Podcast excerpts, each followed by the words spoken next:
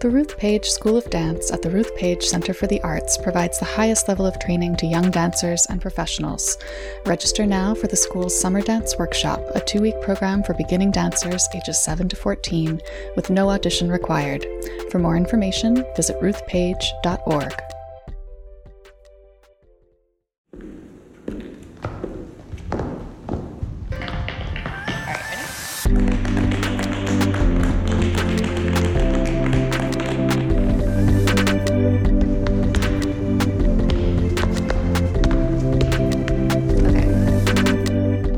dance friends, and welcome to the Dance Edit podcast. I'm Margaret Fuhrer. And I'm Lydia Murray. We are editors at Dance Media, and in this episode, we're going to begin with an absolutely packed headline rundown, including major news from several different corners of the dance world. Then we will discuss a deeply thoughtful essay by New York City Ballet principal Russell Janzen about the politics of the pas de deux and what it means to be a ballet gentleman, quote unquote, in 2022. And finally, we'll talk about another really insightful piece in which the dance artist Rosie Herrera considers her intimate relationship with social media and how it has affected her creative practice. First, though, here is just a brief plug for the new episode of the Dance Edit Extra, our premium audio interview series, which will be out this Saturday on Apple Podcasts. This time around, I talked to the brilliant dancer and choreographer PeiJu Chien-Pott, who is probably best known for her work as a performer with the Martha Graham Dance Company, but now she has a new role as one of the leaders of Nai Ni Chen Dance Company following Nai Ni Chen's tragic death last December. And I talked with PeiJu about how being a keeper of the flame is sort of a through line in her career, and also about how crucial the work of the Nai Ni Chen Dance Company feels right now as violence and hate against Asian Americans is on the rise. So I hope you can listen to the interview. Again, it'll be out this Saturday, May 14th on Apple Podcasts, and you can search for the Dance Edit Extra there, or you can follow the direct link in this episode's show notes. Okay, now it's time for our very substantial headline rundown. First up, American Ballet Theater has announced that Susan Jaffe will be its next artistic director. Jaffe received international acclaim during her 22 year career with the company and was appointed Pittsburgh Ballet Theater's artistic director in July 2020 after serving as the Dean of Dance at University of North Carolina School of the Arts for eight years. She will take the helm of ABT from Kevin McKenzie, who has spent 30 years in the position, in December. Huge congratulations to her. Yes, big congrats to Susan. That is major news, long awaited news. Um, it is pretty encouraging that as of the end of this year, three of the top 10 ballet companies in the country by budget will have female leaders, as our friends at Dance Data Project noted. That number was formerly just one, Lourdes Lopez at Miami City Ballet. So change is slow, but it's happening. Yep. The 2022 Tony Award nominees were announced on Monday, and there are dance folks all over the list, but particularly notable are two choreographer directors who received nods for both Best Direction and Best Choreography. That's Camille Brown for her work on For Colored Girls and Christopher Wheeldon for MJ. The best choreography category is also, as usual, absolutely stacked. It includes not just Brown and Wheeldon, but also Warren Carlyle, Carrie-Anne Ingrouille, and Bill T. Jones. And then tap genius Jared Grimes also got a Best Featured Actor nomination for Funny Girl, and breakout star Myles Frost got a Best Leading Actor nom for MJ. And continuing the Tony related news, fresh off her Best Supporting Actress Oscar win for Anita in Steven Spielberg's West Side Story remake, Ariana DeBose will host the Tony Awards this year on Sunday, June 12th at Radio City Music Hall. Oh, that's so great. We saw Ariana bring all this awesome theater kid energy when she hosted SNL, and now she'll bring that same energy to Theater Kid Prom. I just, I can't wait. Here is some sadder Broadway news with a silver lining, although that lining also has an asterisk appended. So, the Camille Brown directed revival of For Colored Girls announced that it will close early later on this month after struggling to attract audiences. That's the sad news. The silver lining is that theater journalist Ayanna Prescod and publicist Lisa Goldberg have, since that announcement, been leading a Twitter campaign to help save the show, tweeting out free pairs of tickets for women or non binary people of color. Those tickets have been sponsored by all kinds of Broadway legends, including Chita Rivera, Bebe Neuwirth, and choreographer Lorin Latarro. So that's the silver lining. Now here's the asterisk. Some people were upset about a New York One segment about the campaign that did not credit Prescod, who is black, but did call out Goldberg, who is white. It seems that since that segment aired, though, the Broadway community and some other press outlets have really rallied around Prescod. And the big news is that the campaign has led to more than $15,000 worth of donated tickets. So it is making a real difference. I was so excited to see um, Prescod's efforts around this um, when this kind of started on Twitter and to see what it's growing into is just really, really great. Yeah. Several former dancers have called for Patricia Barker, uh, the Royal New Zealand Ballet's artistic director, to resign after multiple accusations of inappropriate behavior were made against her husband, who is ballet master Michael Auer. According to the news outlet TVNZ, Auer has been dismissed as ballet master, but the company has thus far declined to confirm that. New Zealand's Arts, Culture, and Heritage Minister said in an emailed statement that she had been given assurances that, quote, a robust and appropriate process, end quote, had been conducted. A complicated story. We have a link to a news piece about it in the show notes. You can learn more. More ballet leadership news. Two months after resigning as director of Moscow's Stanislavski Ballet over the Russian invasion of Ukraine, French ballet star Laurent Hilaire has been named artistic director of Germany's Bavarian State Ballet. Hilaire is replacing former director Igor Zelensky, the Russian dance artist who left in April, citing personal reasons. More musical chairs. Mm.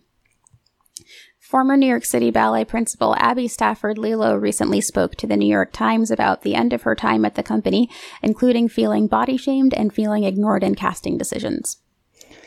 Yeah, that seems very messy. We have a link to the New York Times story in the show notes. Oh, speaking of messy, oh my gosh. Oh my Last week, The Cut published an in depth article about the allegations that the talent agency 7M, which represents a bunch of TikTok famous dancers, is a religious cult, quote unquote. Um, the piece not only explains the many complicated facets of the 7M story, but also connects it to stories from several years ago about Street Kingdom, a group of krump dancers that seem to have a similar kind of religion based hold on its members. This is one that I, I simply can't do justice to in a three sentence summary. Please do go read the whole cut article, which we, of course, have linked for you. Yeah, that story was just absolutely wild, to say the least. It is a roller coaster. But completely different note. Um, the American Academy of Arts and Sciences has elected 261 new members, including Kyle Abraham, Miguel Gutierrez, and Marc Bamuthi Joseph. And more congrats are in order. The Center for Ballet and the Arts at NYU has also announced its 2022 to 23 fellows. They are scholar Anurima Banerjee, choreographer Hope Boykin, historian Brooke Holmes, and musicologist Kara Yoo Leaman. And their projects sound fascinating. Please go check out the NYU release in the show notes to learn a little bit more about them. The new home of the Debbie Allen Dance Academy is officially up and running. It is housed inside the Rhimes Performing Arts Center, which was a gift from Shonda Rhimes. The space features five dance studios, a 200 seat performance area, and classrooms for the Debbie Allen Middle School of the Performing Arts. There are also a studio theater and art gallery, which Allen wants to become a gathering space for performers and creatives. The new center held its grand opening in March, then had a ceremony on April 10th, and Dance Academy classes began earlier this month. I know that Debbie Allen and Shonda Rhimes are like great friends who work together all the time on Grey's Anatomy, but do you also have a, a hard time even just imagining them together in the same room because they're both such intense forces of nature? They'd seem like just a, a dynamic duo. like Yeah. Um, anyway, that sounds like a fantastic development for the LA dance scene. Across the country in New York City, a New York City street has officially been named in honor of ballet icon and National Dance Institute founder Jacques d'Amboise. The northwest corner of West 64th Street and Columbus Avenue, which is right in front of Lincoln Center, is now Jacques d'Amboise Place. And the new sign was revealed just before New York City Ballet's gala last week. At the dedication ceremony, some of the children from NDI paid tribute to d'Amboise with a couple of performances. Remember the viral dancing baby gif from the 90s? Oh, do I? well, it's getting a new look with boosted color tones and a sharper image quality, and it'll be released in different forms, recreated by various artists as a collection of NFTs, because of course it is. Um, the overhaul is being led by its original creators, Michael Girard, Robert Lurye, and John Chadwick, in collaboration with the Vienna based creative group HFA Studio. Here is a different bit of nostalgia driven news. Dance Dance Revolution has been inducted into the World Video Game Hall of Fame. The game was first seen in Japan in 1998. It, of course, went on to basically take over the world. Um, I don't know. I love DDR, but Lydia, maybe you had these same experiences. My most vivid memories are of friends expecting me to be an excellent DDR player because I was a dancer, and me being like, no, those skills are entirely unrelated. Very, very different. Yeah. Uh, all right. So that's our last headline item. But before we move on from headlines, I wanted to note that while our roundup catches most of the big dance news stories each week, there are tons of noteworthy performances and events going on that we don't have time to get to which it feels really good to say that after all these months of dance drought. So to make sure that you're not missing out on any upcoming shows or auditions or other dancey stuff that's happening in your area, please do check out the Dance Media events calendar, which is super handy. You can actually add your own events to the list. It's also a great way to promote them.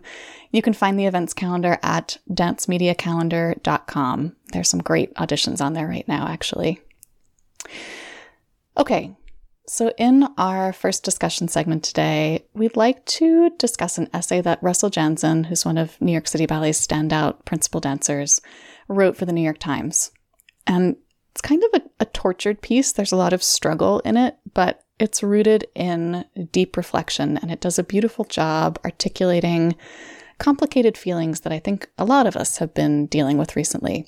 So, in the essay, Janzen considers the politics of ballet partnering like, what does it mean to be a ballet quote unquote gentleman on stage as a queer person in 2022 as the ballet world grapples with questions of representation and your own company grapples with accusations of sexual misconduct? How do you find space for yourself in an environment that doesn't always align with the way that you think about the world one thing Janzen addresses in this piece is that there's something of a power imbalance in the way pas has traditionally been done, um, where the man supports but also leads and is very much the strong, traditionally masculine figure exerting a great deal of control. Um, and in the central pas de and Agon, for example, there's that sort of iconic moment where the male dancer stretches his partner's working leg in attitude and Janzen talks about how that felt kind of cruel to execute, uh, despite his female partners being comfortable with the movement, because it essentially required him to push the ballerina into this unnatural shape. And that section was only a small piece of choreography, but it reflects the broader question of what it means to be a gentleman and what it means to be a supportive male partner in ballet today. Um, so much of partnering in ballet comes from those traditional gender roles and the idea of this delicate kind of femininity of a performance of fragility that belies a great strength, uh, and where the man kind of shows deference to the woman in a sense, um, and to her ability to embody that ideal, but he retains much of the power. And that's true not only of roles in choreography in ballet, but also often ballet workplaces. Um, and in connection with these outmoded gender roles, Janzen also discussed the way the dynamic between a male and female dancer in pas is often romantically or sexually charged. And that as a queer male dancer, there can be an opportunity to move beyond that, being just two equal dancing artists. Uh, and he talks about how when he was younger, he thought that the romantic chemistry between two dancers made for a better performance. But now, um, when he's felt like he was dancing his best, he's felt, in his words, unbound, like he was released from that pressure of um, being, as he put it, regal or manly, or of needing to articulate himself as anything specific. He said he could just move his body and feel like himself, a queer person who loves to dance and who loves to dance with a partner. Yeah. I actually wanted to read a passage of his from the essay about about how he sort of wrapped his mind around all of that or rather about the conclusion that he came to after thinking about all of this extensively. So he says, quote, the role of the cavalier, ballet's gentleman, has been described as an attendant to a queen, but to attend can mean more than just to serve. To attend is to be attentive. As dancers, we always have to be attentive to the moment and to the music, attentive to one another, and dancing attentively need not rely only on romance or sexuality. It's the care that is essential. End quote. Um, I thought that was sort of beautiful because there he sort of distilled down what is most important and valuable to him as a partner and a way to prioritize those values, even inside these old fashioned roles, so that he's always dancing with integrity and conviction because he's always being true to himself. Yeah, I mean, it ultimately does boil down to care and trust. Mm-hmm. I also liked, I mean, a lot of this piece, as you mentioned, focuses on Agon, which, by the way, I just saw the company perform Agon last night. I saw Unity Phelan make her debut. She was incredible. But yeah, watching that pas feels very different after reading this story. Um, but Russell talks about how he and his partner Tess Reichlin both felt uncomfortable inside the choreography and so instead decided to look for new ways of being inside of it. Um, Russell mentioned that he remembered hearing Arthur Mitchell, the original from the original cast, describe the pas as two kittens playing. And in that image, they found their way of approaching the ballet. They found new possibilities that allowed for that mutual care. Yep. I mean, I think it's beautiful that dancers like Russell are thinking deeply about these questions and finding their own paths through ballet repertoire. Um, I do hope that more of this kind of thinking makes its way into ballet training and coaching, so it's not all left to the dancers to figure out, you know? I wonder if this could be part of the work of intimacy coaches uh, in mm-hmm. the future, um, even though it's not solely intimacy work, but it does touch on that. It would be interesting to see. Yeah, that does seem closely connected for sure. Um, basically, all that we're saying here is is that we think you should go read this essay, which is wonderful. We've linked to it, of course, in the show notes. Last up today, we wanted to discuss a great recent piece from Dance Magazine in which the choreographer and artistic director Rosie Herrera thinks about what her relationship with social media and other online technologies has become and what impact that relationship has had on her work as an artist. And like Russell's essay, this is a really well considered treatment of some questions that we've basically all been asking ourselves over the past few years. But it was spurred by Rosie deciding to take what turned out to be several months long breaks from social media, which started back in August 2020. She was doing that. And what she discovered was that her time online had been filling every potential moment her mind might have to wander. It was sort of eliminating the quiet spaces in which creativity usually thrives. And then she also started thinking about the performative aspect of social media, the difference between the persona she'd curated online and her in-person identity. There's there's lots to unpack here. Yeah, Herrera came to notice that she was disassociating from the world, and she said that she wasn't engaging in social media in a way that was meaningful or sincere. Um, she never you know, as Margaret said, never really had a chance for her mind to kind of wander and for that experience to bear fruit creatively. You know, something meaningful would happen in rehearsal and she'd think, well, let me put this on social media so people can see it. I, who hasn't really had that experience? Mm-hmm. All of these are things many dancers can relate to, I think. And it's, it's about being mindful of how you relate to technology. For some dancers, there might be more of a symbiotic relationship, but for others, it can more easily become damaging. And she talked about integrating your digital persona with who you are physically because the two can easily become disconnected and what that means for a dancer. Um, it's sort of an age old question. You know, people have been crafting their images and experiencing the tension between who they are and how they present themselves for generations. But I loved how she phrased it that in dancing, what you think and feel becomes visible to the audience when you're together. Mm-hmm. And it's something that's felt and understood deeply. And as technology evolves, it keeps raising new forms and extensions of these longer standing challenges, like the relationship between self knowledge and self expression, and whether you're listening to your own inner voice as opposed to the voices of the outside world and what you learn in the process. Yeah.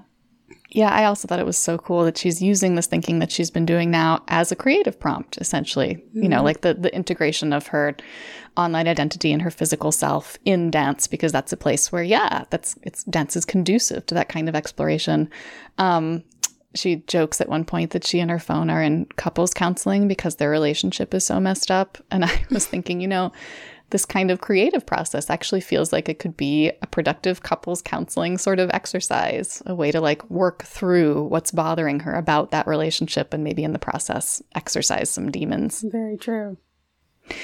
And I also thought it was interesting that when she was talking about how social media has led her to, to disassociate from the world, this thing of constantly engaging with everybody, but only superficially with no real deep intimacy the idea that that then prevented her from having the time for real dissociation, or actually, dissociation is not quite the right word, but for her to really disconnect from reality mm. in the way that we do when we daydream, when and our minds really are free to roam. Way.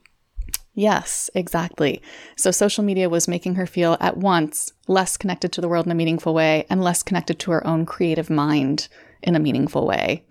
Two different effects of the same thing, which I thought was was fascinating. The way that she articulated that, I thought was great.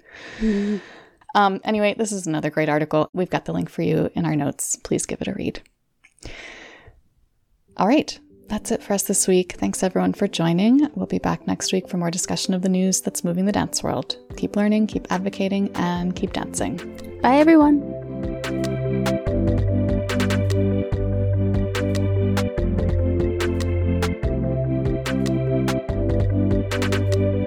The Dance Edit podcast is a product of Dance Media, publisher of Dance Magazine, Dance Spirit, Point, Dance Teacher, Dance Business Weekly, and the Dance Edit newsletter. Our hosts are Amy Brandt, Courtney Escoyne, Margaret Fuhrer, and Lydia Murray. Our music is by Celestine, with special thanks to Broadway Dance Center for helping us record those footfall sounds. Find out more about the Dance Edit and subscribe to our daily newsletter at thedanceedit.com.